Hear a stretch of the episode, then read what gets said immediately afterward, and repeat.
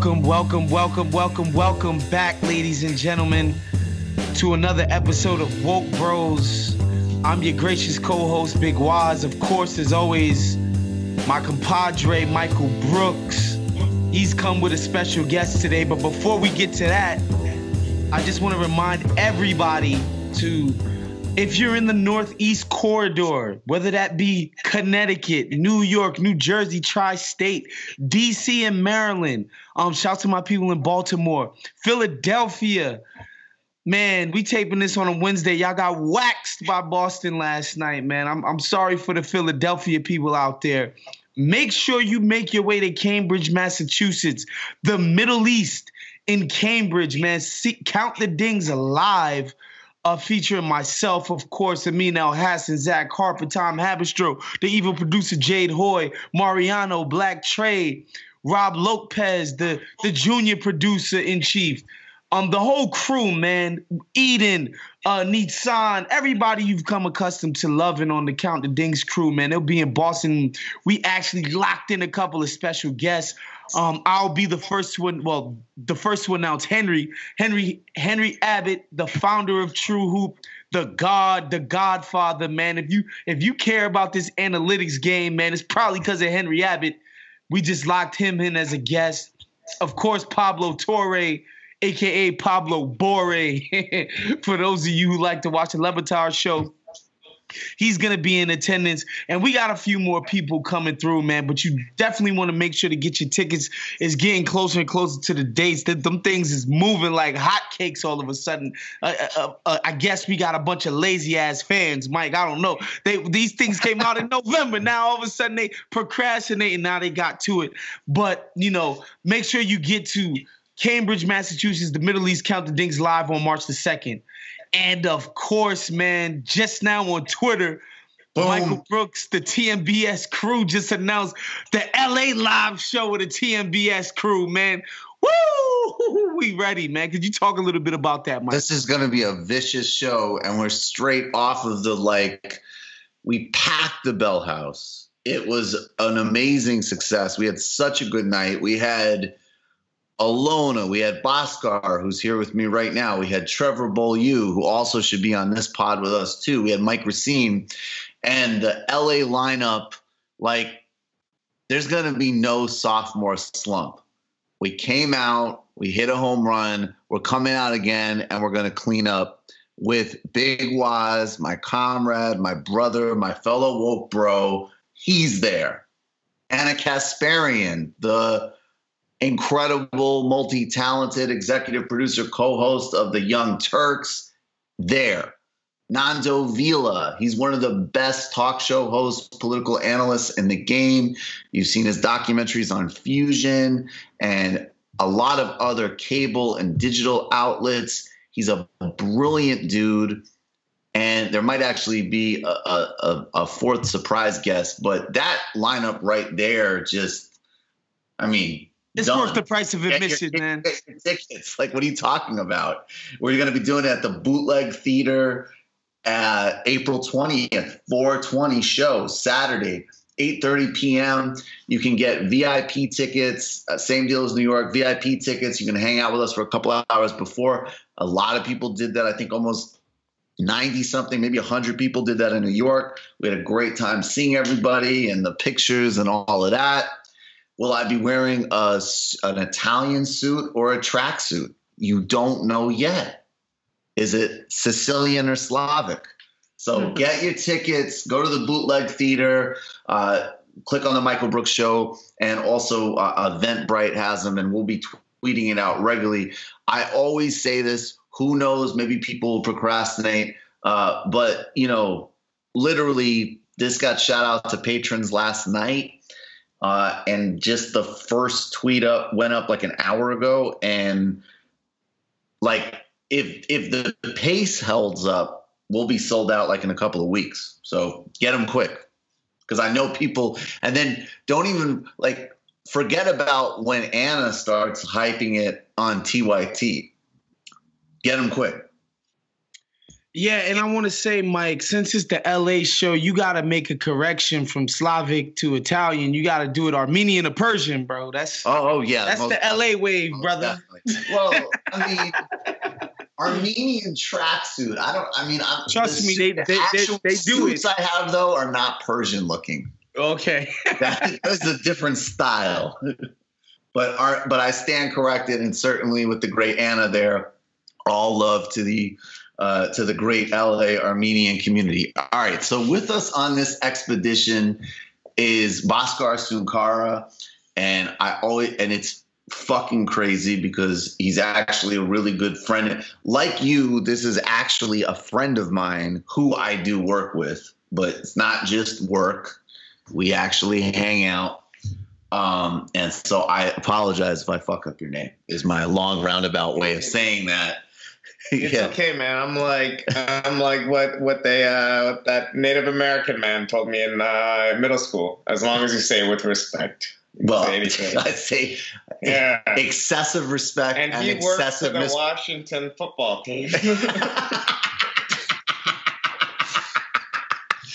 Yo, Bhaskar is the founder of Jacobin magazine. You've got to be reading it. Jacobin uh, you know, certainly in the political world and you know obviously wise and i are regular readers but i actually just want to make a really quick pitch that if you're just hearing about it for the first time i'll just be blunt. If you hear a marxist magazine with a name like jacobin like right. this comedian frank conniff i was on a show with him recently and the host said oh and michael has a new piece out for jacobin. And frank conniff was like yeah i write for jack offabin you know, like that's the people get, but I would say while Jacobin is incredibly smart and will give you a much better understanding of how the world works, it's well designed, it's pop literate, it's not trying to be stuffy, and it isn't. So check it out if you haven't yet. Bhaskar is one of the most important, uh, you know, of our generation's voices in politics, and he also happens, in addition to being a full fledged dirty commie like Waz calls me, and Waz actually is himself. Let's be honest. Yeah, yeah, we can we can be honest. Let's be honest. We can be candid Bhaskar here. That, also, that's what Black Opinions matters for. Right. Bhaskar is also a the most committed Knicks fan I've actually ever met in my life. Like I wonder, he's almost like the kind of guy who could like keep a mail bo- like a PO box at Madison Square Garden type of Knicks fan. And so I just wanted to open. I, have been wanting to connect all of us for a while. You guys are both TMBS regulars, in addition to liking each other's work anyway. But I just wanted to get this conversation started by saying, is being a communist and being a Knicks fan, is that like, do you see that as part of the same thing, or is this just two sub personalities you have going are you, on? Are you asking me this, or are you asking Bhaskar? Because uh, it's so obvious. Has I'm to be the same thing. But you could jump in anytime, man. Well, you know, I, I wouldn't even call. I, I, don't call myself a communist. You know, I'm, I'm a. You're a communist. Yeah, I'm, come know, on. I'm trying to sex it up for the show. Socialism, it, it, socialism has no danger anymore. Yeah, I know. I know. Right? uh, yeah, I mean, I would say that I have a lot of patience. You know, I believe in I believe in the lost cause. I believe in the the the underdog. You know, that, that's my only consistent part of my politics is I believe in kind of uh, redemption, like either you know a good Christian or right. a bad communist. You know, same you know same thing. And even right now, I trust I trust the leadership. You know, that's that's the most communist part about being a Knicks fan. I'm like, wow, not Dolan. You know, Dolan's a scumbag, but this Scott Perry guy, you know, his New Orleans drawl, you know, I trust him. You just trust him. yeah, I trust him. You know, they, they say Porzingis is the god one day. I'm like, yes, sir get my Porzingis, get my Porzingis. The next day, like Porzingis and his brother Janis, these these fucking ungrateful Europeans are in there causing trouble. I'm like, get them out, you know? Yeah. I'm just, uh, you know, I'm in it for the experience. I don't even want them to win necessarily. I'm just, I'm in for the Wait, you've been, you're so crushed that you don't even want them. Well, listen, I, I'm I'm 29 years old. Uh, I'm going to be 30 in in June. Uh, there's 30 teams in the NBA. I think there's a good chance that I will not live to see the Knicks win a championship. so I'm just preparing for that outcome, you know. Um, but like like a Christian, you know, you know that Christ is coming and all Right. that all that shit is gonna happen. I don't know. I'm not. I don't- I'm not. I'm not myself a student of the the good book, but um, but you know, I know that one day there will be there will be a victory. Wa- Waz uh, told a really interesting story recently about his very intellectually driven uh, flip to atheism. hey man, I'm just being honest and truthful. Oh, that's the best. Honest like- and truthful. And to because you know, just to repeat the story, so Bhaskar can have some context. Uh, we were doing sex ed in my Catholic school in eighth grade, and it was sex ed through the prism of what it means to know the rules of sex as a Christian, right? Through the prism of a Christian. So basically, it's like, you know, obviously no sex till marriage, you know, um, any any kind of sexual act with another person that even af even inside the marriage any sexual act that happens without um that completely takes out the possibility of having a kid is out of question so it's like using a condom with your wife is technically a sin it's like all of these technical I agree. very technical things. I know, right? All these very technical things were being explained to me, and then I asked um, Father Malagreca, Monsignor Malagreca. I said, because he was he, the pastor of our church was actually our teacher, by the way. Um, I said to him, "So, what about masturbation? Is that a sin in the eyes of the Lord?" And he was like, "Yes, of course. It's a sexual act, not in the service of." procreating you know and that's basically when i decided i had to become an atheist I love that's such a better, you know, because I, I am so I've become like so I'm like, I mean, I don't actually identify myself as an atheist anyways. I really am an agnostic, but like just the amount of like nerdy like and that's when I discovered that, you know, the the Bertrand Oh, Russell no, it's clear as day whatever. for me. could not be refuted by the by biblical and you're just like "Psh, don't jerk off. I'm 14 Like that's old. crazy. Like You the idea that I, that is the is most thing. healthy, sane response to religious repression. Like that should actually just be basically the global critique of religion. So, Waz, what is um, what is how do you say uh, bro in Creole? bro, I mean partner, which is just you know, yeah, which Like, is just the I say it basic right? version Partner? of saying partner. Partner. Partner? Yeah. yeah. So- So, how do you connect being a Bernie partner with Knicks? With the Knicks, mm, that's tough. That's tough. Well, you know what? Actually, it's not that tough because Bernie is so ascendant. And if you're a Knicks fan and you've been reading the tea leaves, it seems like they're going to win this summer. Like it really, really seems like it. Like if, and I'm somebody who's not a Knicks fan, right? Like I say it all the time. Like I want to see the Knicks do well because a lot of the people who I care about in my life love the Knicks. So I want to see them happy. Like Wait, who I- root for? Are- I don't root for anybody. See, don't root for anybody because if I'm also a basketball. Not even. I just stopped caring about that kind of thing a long time ago. I'm just a basketball atheist too. I'm, you know, what I'm saying I'm consistent, Michael. If if not anything Yes. else, you know. Yes, that's true. But Bernie is so obviously ascendant. He's so obviously on the right path. He's so obviously tapped into something, right? Um, Right. the Knicks and and like you said, Scott Perry and Steve Mills, and by the way, um, Fizdale, the first of it, the first triumvirate of his kind, the first president, GM, and head coach ever in the history of basket American basketball that's never happened before. Which is another like kind of cool wrinkle about what the Knicks are doing right now. That's Um, one good thing Dolan did. Dolan always hires hires black front office execs and, and promotes people. You know, that's you know, Always, he's just a sucker for just slick black dudes, man. It's it's ridiculous. He's So like white women. So now. why don't you? So why do you not like Watts? Wait, what was that? Why do I not? sexual harassment of the black women. though, you know.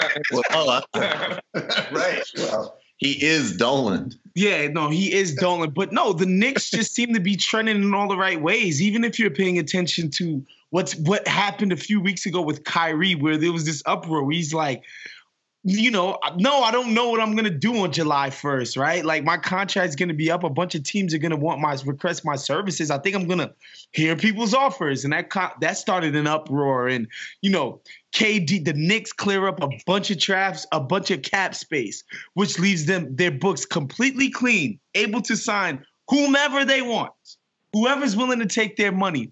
And KD spends the next 10 days not talking to media right? like just that act, just the mere act of the Knicks doing that, this guy preemptively stopped talking to the media. Like it just seems to be going in the right direction for both parties. Um, and, allowing you know, yourself to feel a little hope, a little bit of a tremor. No, I, I feel good. The, yeah, I feel good. I just wanted the God body return. Hold on, hold on. We got one more thing. KD's 35 Media, whatever his production company is. Mind you, most people put their production companies in LA because most productions happen in LA. He bought office space in New York. I, I, don't know what else to tell you guys, bro. no, one, no one just buys office space in New York. And this is, by the way, another, this is actually a good time. I'm going to shoehorn in NBA players are privileged workers, but absolutely are workers because the only people that like – just buy office space in New York because what the hell are like Russian oligarchs. Like even if right. you're KD, well, wouldn't you just say like, yeah, let me just do that. It's cold, it's overly expensive, it's actually right. inconvenient relative to LA for right. basic production stuff. Like that's a that's a very strong signal from a real estate perspective. It just doesn't make any sense. Like those Russian oligarchs are doing it because it's like, why don't I park money in the U.S. Right? Because Vladimir Putin might one day decide I don't deserve to have money anymore, and I'll have that. like it's obvious why they're doing that, right? Um, the, with KD, it's a lot less obvious, and obviously his business manager, partner, agent, whatever you want to call him, um, Rich Kleiman is a New York guy. Uh, this is I, I don't know. I don't know how else to put this. This seems like it's happening, and so does Bernie how do we get in on being one of these like business partners, managers, one of these stars? Because like uh, half these guys seem mediocre as hell. It's like you know, I don't know. Oscar, I literally had this conversation this morning with a friend who's tapped into that world over there in the Bay Area, and he's just like the crazy thing is Rich Kleiman is an amateur at this particular thing. The only reason literally the only the reason why you ask it's important that you know this. The reason why he has that job is because he worked at Roc Nation with Jay Z back when they were only a music thing. He literally used to manage Wale. Jay Z opened a sports division. He let him manage Kevin Durant, and here we are. I can. I'm just like as you tell that story. I'm, I'm picturing Dame Dash going into like anaphylactic mm-hmm. shock. Like, exactly, exactly, exactly. And Lyor Cohen, and nah, nah, nah, nah, But you got, but seriously he actually, though, he actually was a genius, Dame Dash. Okay, make the case for Dame Dash. Well, I mean, I, mean, like, yeah. look, look where he put a lot of his money into. It was about supporting uh, smaller artists. He was, right. he had a bunch of ambitious ideas that were his had his heart in the right place about you know giving studio time to up and coming um, artists, things like that. You know, maybe he was a bad businessman. Do you remember actually? Because uh, I think this was a little bit like I don't know. Actually, you would have been invited to one of these too, but it was a little while ago. I know Waz came to one. Do you remember those um those communion parties that we used to um that Phil and I used to organize yes, like yes, in, yes, like I remember. Yep. Yeah, so one of the, the our partner on that was this uh a really brilliant uh dude Chuck Welch okay. who's like a you know, he's like a brand strategy culture strategist guy. Um I I think it's culture rupture is his thing, but he actually had a piece recently, and I don't remember whether he wrote it himself or it was somebody else that he was uh, tweeting out, but it was all about how like the wrong lessons in hip hop from Dame Dash, and it was like basically because of essentially because of like the pure capitalism of rap lyrics and uh, of a certain type of rap and like the, just the kind of like victor goes the spoils discourse and like not having room for you know just like the more complicated reality of somebody like Dame Dash that a guy who actually was really successful and really important like he became like a laughing stock when yeah it's know, stupid like, because people just don't know. It's stupid because people just don't really understand the story, right? Uh, the bottom line is a lot of the things that has enriched Jay Z, uh, whether it be his liquor brand, whether it be Rock Roc-A-Fella, I mean, whether it be Roc-A-Fella Records, period, whether it be uh, Rocawear, which he ended up selling to the Russians for like 180 million dollars. Um, all of these things were ideas pioneered pioneered by Dame first, right? They founding of Rocawear was Dame's idea. Was like, Jay, let's we we um make sure that shit like Iceberg and Air Force Ones fly off the shelf, Yankee hats. We can just make clothes, right? And that's what they did, and it ended up being um a very successful endeavor. Uh, they the first. Well, doesn't um, that make the? I'm gonna I'm gonna actually I'll I'll go really nerdy here for a second though. Sure. I always found uh I think it's on You Don't Know. The fact that he would found his own clothing label after he dissed Dapper Dan like that. Remember that? I mean, well, mm, that's a little bit different. Dapper Dan was just straight up making fake clothes, right? Like, not, no, I understand he was making fake clothes, but at the same time, like, but again, but that's the Dame different. Dash principle. You could take it as he was just making knockoffs uptown, or you could say that's a pretty resourceful guy who had an interesting small business and outfitted like everybody in the late '80s. And by the way, uh, Sonia Sotomayor is part of the reason that Dapper Dan got taken down. Damn, I think she's part of the legal team on I no copyright infringements or something. Yeah, that's it. New York is crazy. It's so incestuous. But yes, so you know, Dame's business savvy and acumen and the adamance that everything they did remained own that they got to own all of their stuff. Like they were huge on ownership. Like all of these principles that Jay-Z now, you know, will tell you, like, I don't move without these principles. They were pioneered by Dame from the start, where, you know, people who got in the game to manage or whatever and artists and all of that like they jerked a lot of artists. Dame was a guy that like actually empowered a lot of people. And you know he is the guy that took a chance on kanye. He is like he pioneered a lot of these things.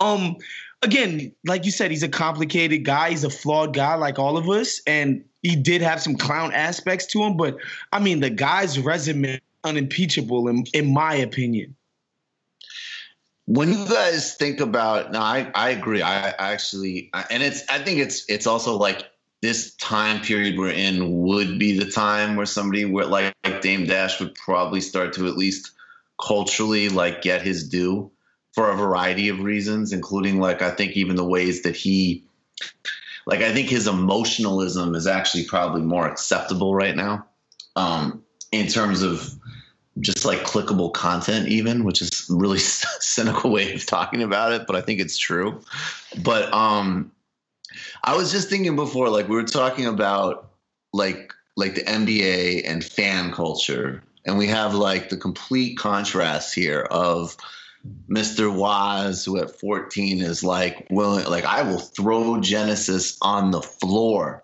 if I, if I can't rub it to Foxy Brown. I reject over 2,000 years of teaching and culture, my friend. like, and then on the other, we have Bhaskar, who's like bringing an almost like Soviet mentality to supporting the Knicks. Well, I mean, you know your team is bad, right? Right. But you know what's going to happen after is going to be even worse, right? You know, like literally the Putin is basically running the, the Brooklyn uh, Nets. Like I, I can't go down the road. Of course that place not. is a hellhole. Oh no, none And of it's us. super dark. It's steep. You know, I almost tripped and fell last time I was at the uh, Brooklyn Nets. Imagine if I was like an older person.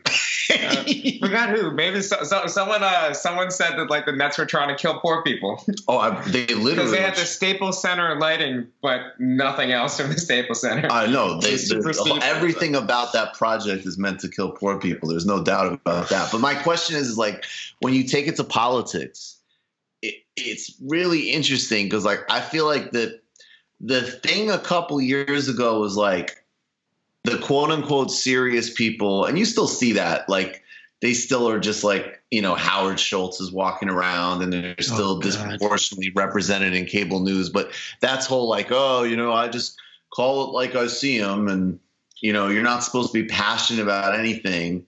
Uh, and now it's like I see a split where I see some people have gotten really passionate about actual things like everybody needs to get health care. We need to reform the police. We need to, you know, move off of the carbon economy. We need to stop killing people overseas or, you know, whatever it is, like a passion for actual things. And then on the other hand, some of the political discourse that I see on especially Twitter, I will say, it's like, dude, why are you not rooting for the Knicks? or just like sharing Cardi B pro like because if you would want to be like a fan of like a part of fan culture and relate to it as a personality cult, why not sports or music? It's better than politics. I mean, does what I'm saying make any sense? Well, well I, I think for one thing, if anything, among a lot of young people on political Twitter, I think there's even like they go to the extreme of not having enough loyalty.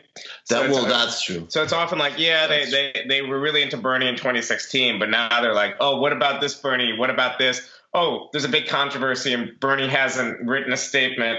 You know, oh, people oh, freaked out about Bernie's statement on Venezuela, whereas right, the Venezuelan right. government, Maduro, reposted it and was like, "Oh, you know, a statement of support from Bernie Sanders." It was like a mixed statement, like it should be, right? Or right. you should say nothing because it's a it's like he has nothing to gain by venturing into this, and it could be used against him. But I, I think loyalty and a certain level of kind of discipline and a manner of engagement that's positive and whatnot is lacking, partially because a lot of these spaces are very uh, middle class and they're particularly white middle class. Not mm-hmm. white people are different, but because some of our cultures still have feudal aspects Right. Like, you know, my, my family was not middle class, but I myself grew up, you know, middle class. They were, you know, moving on up in, in the U.S. But you know, I still have some feudal aspects to my my my culture. You know, my um, you know, um, dad or mom is saying something, you know, I, I won't talk back to them. You know, right. little little things right. like, like fuck you, mom. Yeah. Bernie fucking didn't write yeah. a statement at 3 a.m. that yeah. conformed to all of the demands yeah. of the DSA sub caucus for the plenary order of.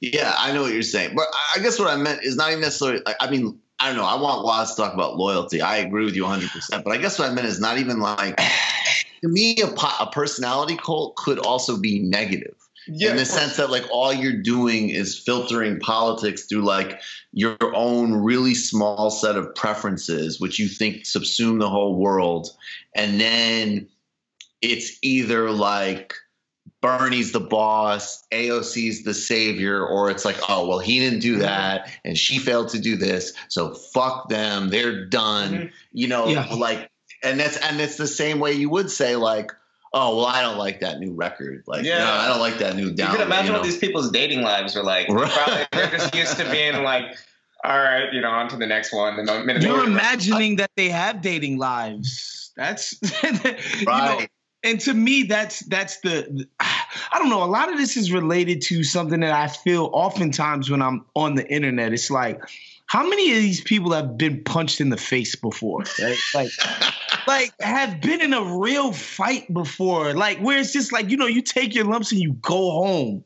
And then you get up in the morning, you do something else and move on with your life. Like this lack of, you know, not to put virtue into like uh, maintaining a support for a politician, even somebody who I admire as much as Bernie Sanders, it's just like these people just haven't been through anything, right? And the thing about Bernie that that I feel like kind of fucks it up too is that Bernie didn't technically didn't lose to them last time, right?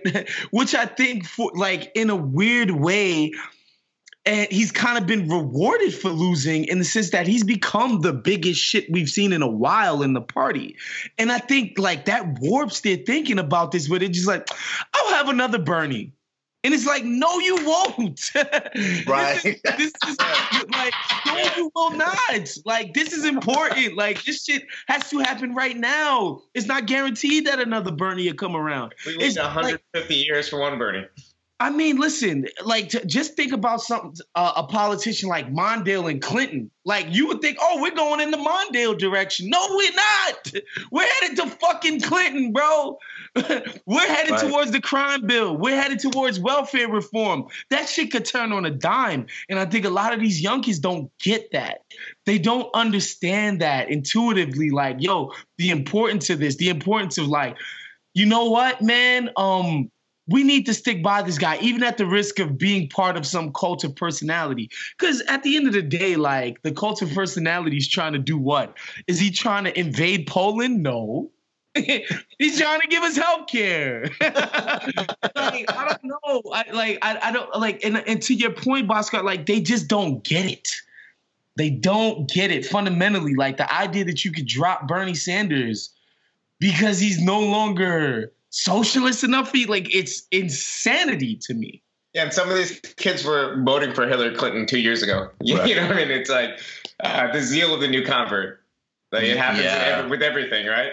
Yeah, it's it's it's it's sort yeah, right. It's kind of like as frivolous as pop culture, but as heavy and as disturbing as like being in a cult.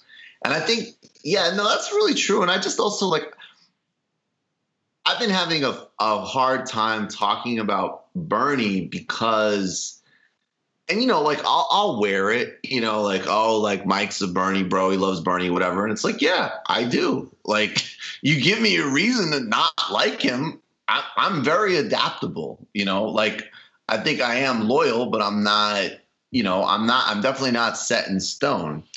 But to me, it's like anytime I hear a good critique of Bernie, that is smart and credible, it's always from somebody who is actually basically still generally kind of supportive of him or it's like true but it has nothing to do with like you know what's happening in politics. Like i remember i mean the, the most wild example of this to me was and i don't want to drag 2016 up but like you know ta-nehisi coates wrote that piece about bernie and reparations and I'm, I do not even actually care to get into that piece one way or another. I just thought it was amazing that Clinton people were running around with that piece. And I would ask them, I'd be yeah, like, wait, did I no. did I miss like is there a Marcus Garvey vertical on Hillary Clinton's website that I didn't see? Because my understanding is that she definitely does not support reparations. And in fact, if we're being real, you know, the redistribution Bernie's talking about would actually be a huge transfer um, you know, of resources partially significantly across. And knew that. That's why he voted for Bernie. And Co- right, exactly. And Co- the person who also did know this was Ta-Nehisi Coates, who did in fact say, you but know, that's politics. Though. That's yeah. politics, though, Mike. like when, and we talked about this when the Russian when the Russian hackers and bots wanted to convert people, they didn't have to do much right? Like when you really go into the quote unquote rat fucking that these Russians may or may not have done, there was nothing intricate about it. There wasn't like three layers of precision and, and like just genius. It was just basic, just any run of the mill stupid lie that could be disproved in 10 seconds. That could be made look stupid in 10 seconds. And it worked. That's why the, the Clinton people were like, oh, this sounds anti-Bernie. Let's go with it because shit works. you know, as stupid as that is, it works, bro. It's you know, that's how they cloud around someone too. Right. Like people don't really know that what's wrong with Bernie, but they know that something must be wrong. Oh, there's something. You know? Well, no, yeah, I've heard that's the thing. Like, I've, I've had so many conversations where, and it, and because it, it gets comical with him because it's like, again, you know, it, I guess you know, like there's been times where he's given some bad answers, or he's taken some a few bad votes, less than anybody else he's up against. But then it's like, you know, you just like people are pulling clips of him from the '80s, and the guy's fucking campaigning for Jesse yeah. Jackson. Yeah, it's like, um, it's like, and then it's like, and then it's like, like Kamala Harris goes in the Breakfast Club and lies about listening to Tupac, right?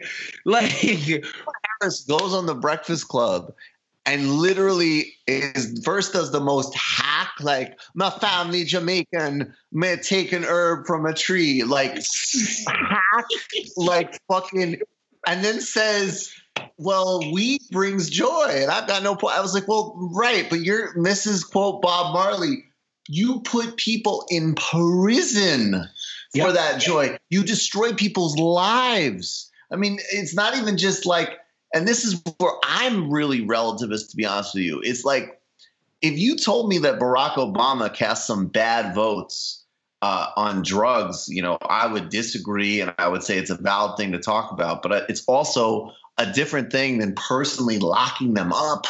Yeah. And and anytime you talk about, um, I mean, that's another thing with with people who've gotten in for Bernie is it's like, well, with Bernie, there's just something wrong, and it just is what it is, and they can never define it. And actually, when they try to define it, ironically, they usually end up sounding. If I wanted to play this game myself, I would say uh, borderline to full on anti Semitic. and then like mm. he's grouchy he yells you know like oh okay and then and then on the flip side when it comes to you know like any other can't you know even like biden or whoever it's always like oh well you know at the time we needed to lock everybody up you know and now the most insane woke take i heard and we did this in my po- in post game the other day was uh like and I just want to get on this for a second and see what you guys think of this. If Amy Klobuchar, because this is my new response to every, almost like every scandal right now, unless it's like just, you know, truly beyond the pale, you know what I'm saying? But if Amy Klobuchar came out and said, you know, I was a horrible boss, I was really abusive, and I recognized that, uh, you know, and I and I actually began a process to improve, bless you, and and I've taken responsibility for it. You know what my follow up question would be if she said that? It would be like, what do you think of the Green New Deal? Because I would drop it completely. But she came out and she said, I'm hard on my staff because like I want big things for like myself and America. Like completely unrepentant for abusing people. And then there's a segment on MSNBC where these like like this is like if you were writing a, a sketch to undermine legitimate feminist critique, like of course, women candidates are held to different standards. Of course, there's a different application if a woman goes out and says a certain thing than a man. But they, they were literally saying, like, oh, this is just her being a strong boss. And if a man did it, he would be called like tough and strategic. I was like, uh, no. if, if, like if you told me that Bernie Sanders threw binders at people, I wouldn't say like, well, that's another example of his real. Nah, you can't. You got to be like, yo, Bernie, man, we, we want to see you get better at this. Oh my God! I mean, I mean, those arguments are just getting—I don't even know, stupid, like demented at this point. Bhaskar, I want to I want to ask you something though, really quick, because um, this kind of stuff always uh, you know, fascinates me. I remember I was I was reading an interview with Scarface, the rapper from Houston, and the interviewer was like, "Yo, you know, um, you ever feel like you're glorifying drugs in your music?" And he's like, "No, absolutely not, because I actually did that shit." And what he said was, uh, "I remember when being a drug dealer wasn't cool." Like your mans, your two homies on your block, their parents didn't want them to hang out with you. Like you couldn't go in their yard. Like the shit wasn't cool. Like you were ostracized. You were made to feel that way. Um, do you ever feel like that being a democratic socialist in 2019? it's like you know what I mean? Like what's it like to go from the the you know the early days, the heady days, right? Where it's like literally people call you Yes, go ahead. Sorry. I would say it's funny they were they were asking Scarface this. None of his lyrics are glorifying drugs. None of the no. none of the you know get a no. boy stuff was that either. You know. No, that's wrong. Yeah, but yeah. that's the that but that's what he's saying, right? He's like just because I'm talking about drugs, it's like he. But basically, he's like I can't glorify drugs because I know what it's like to be that person who's done that. There's nothing glorious about it you know that's that's what his point was to the interview like well basically calling the guy stupid but you know but like what's it what's it like to to to go from what you've seen it be where literally commie was a cuss word or it was like it was yeah, I'm sorry it was it was in the the range of words that you use for somebody when you want to just completely disparage them dismiss them make them useless to now where it's like it's I don't want to say it's the thing, but it's a thing that matters, and people have to take it seriously. Yeah, I think for me the key thing is not to treat it like a subculture. Don't treat it like hey, I know something. I know more than you. I've been around for longer. I know the lingo better. You're misusing it. The kind of condescension that could easily come from, you know, knowing something a little bit, you know, more and having a little bit more experience. And obviously, the key thing for me, I was I was talking to Michael about this earlier. Like, I am probably less secure in my politics than I was in the past. You know, because it's kind of like the cycle of being being a kid. You know, yeah. you're uh, 16, 17 years old. You are convinced you figured it all out you know, and then obviously by the time you hit your late 20s, you're less certain, right? right. Even as you actually have seen a lot more of life. Uh, I think the same thing should go for someone's political evolution. And I think a lot of the new socialists are in this kind of teenage phase, or they remind me of my like my nephew who I like put onto stuff. Uh, then like two months later, he clearly just like read a Wikipedia article and he's telling me about, you know, how it is. Yeah, yep. Or like AZ's first album. I'm like, I gave you that album like two years ago.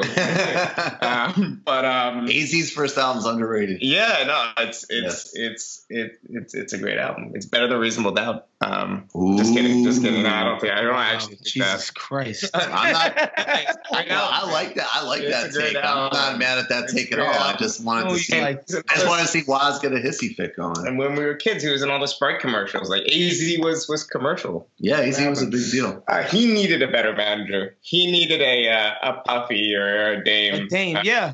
Yeah. I talked to somebody once who knew uh, it was a weird. I literally talked to a guy who knew AZ at like a yoga retreat. It's a long story, but he told me this is a long, this is already probably like 12 years ago or something. I was really young. He was like, he just said, he said, you know what it is? He said, AZ gets how good he is, but he doesn't really get how good he is. I thought that was fascinating. Like, well, it's very simple, Mike. Ego, and he knows he's cool and he knows he's talented, but he doesn't really get that he could be great. Because here's the thing. Here's the thing about a guy like Jay Z, not Jay Z, a guy like Dame Dash, a guy like Puff, a guy like Bernie. Um, people talk shit about self promotion. Not everybody has the fucking stomach for it right? Like, not right. everybody can go. It's not like Bernie's the first person to want to espouse these ideas, but he's like, you know what? I can get in front of a camera and make this shit about me and these ideas, and I can sell it. Not everybody does it. We t- not everybody has it within them, right? Like people talk shit about certain skills and abilities, but like the at the end of the day, um, you can't do what DJ Khaled does.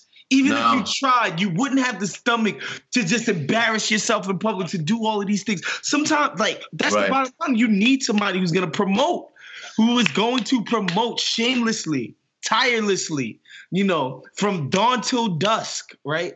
Um, and those people are special. I'm sorry, man. Like, not everybody has the ability to do what Bernie's doing for the the messages that he's trying to carry him and put forth.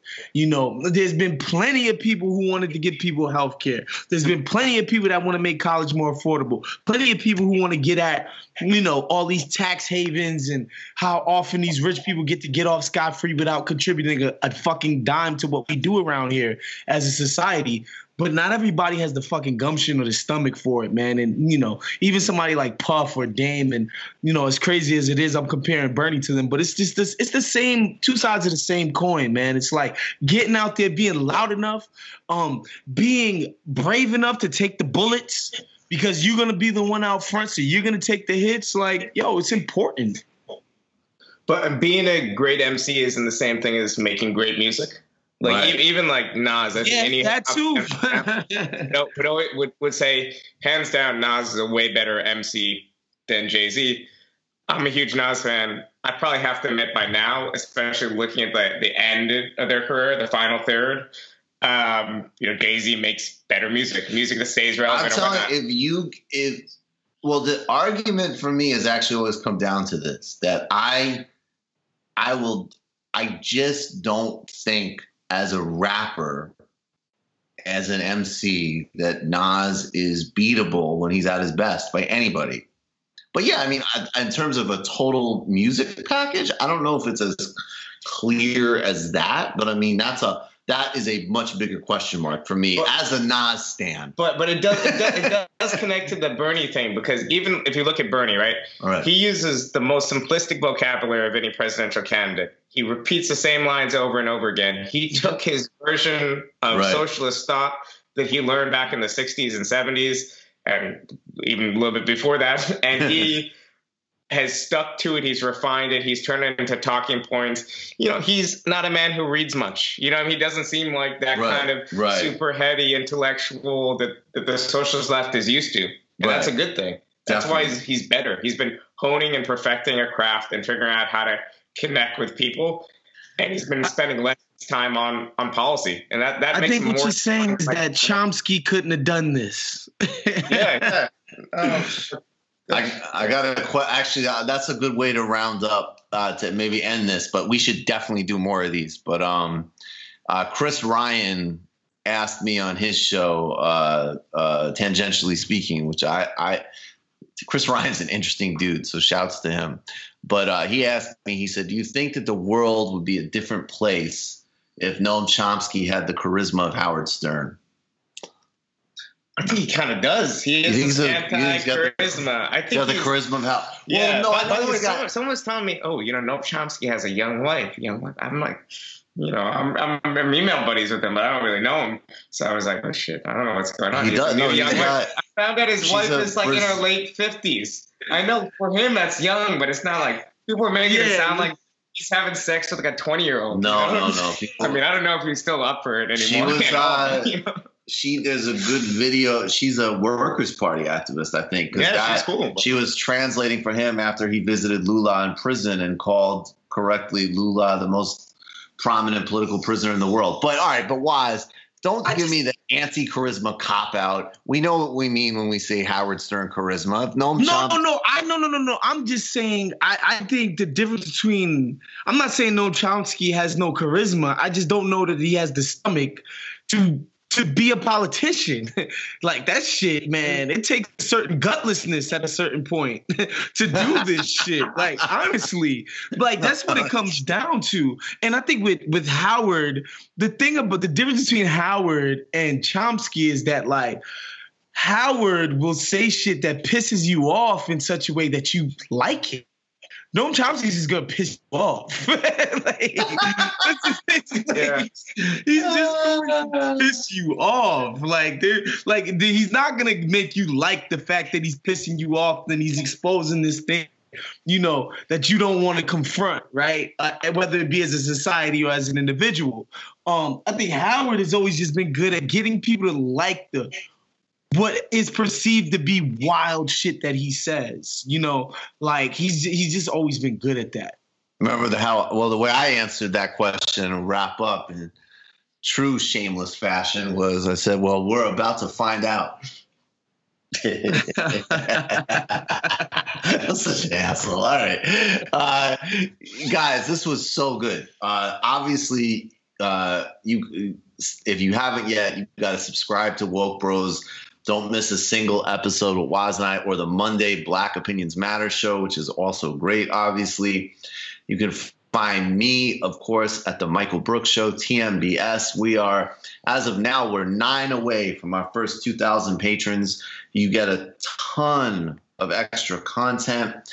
Patreon yourself up, uh, patreon.com slash TMBS. And you'll hear both, of course, Waz and Bhaskar there regularly this Friday, actually. Special edition because we're off next week of TMBS, and Waz is going to be calling in. Uh, just uh, I'll, I'll throw to you in a second, Waz, for all the other important, amazing Count the Ding shows. One of them I was mentioning earlier, uh, back to back with uh, with Waz's uh, masturbation conversion. Um, but besides that, get your tickets. There's no, I mean, especially if you if you're a woke bros listener, it would be insane to miss the Michael Brooks live show April 20th at the Bootleg Theater with Waz, Ana Kasparian, and Nando Vila.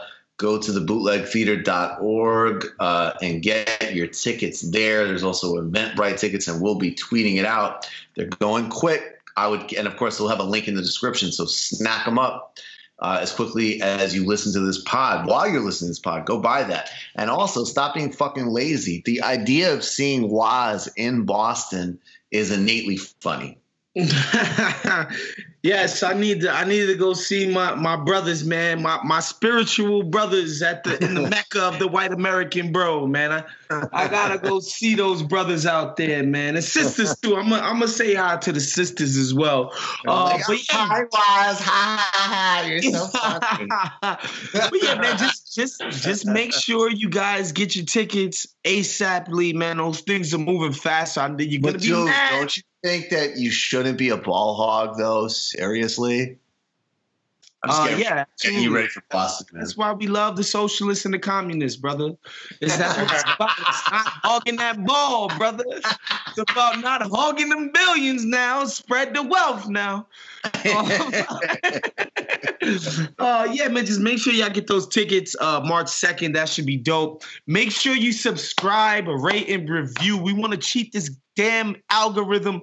Bring our shit to the top of the pops, man. And that's for this show, of course. Um, obviously, you're, you're listening to the bomb feed. Um, go out there, subscribe to the Daily Ding, as well as uh, Kean Fahi's NFL pod, The Interceptable with Zach Harper, The House of Strauss with Ethan Show with Strauss and Packing Knives with Tom Haberstroh and Kevin Arnovitz, man. Um, for Bhaskar, for Michael, I'm Big Waz. We will see you guys next week. Oh, oh, also, sorry, just real quick. Jacobin magazine, we'll have a link to it, all the ways you can find Yes. uh, Bhaskar. You can read his columns all over the place, including even the fucking New York Times sometimes. Find him, we'll have a link for that. And uh, and and yeah, just just the I mean, frankly, this show should be getting really big. I'm just gonna say it bluntly. So like, review, and share. Peace and love, everybody. Thank you.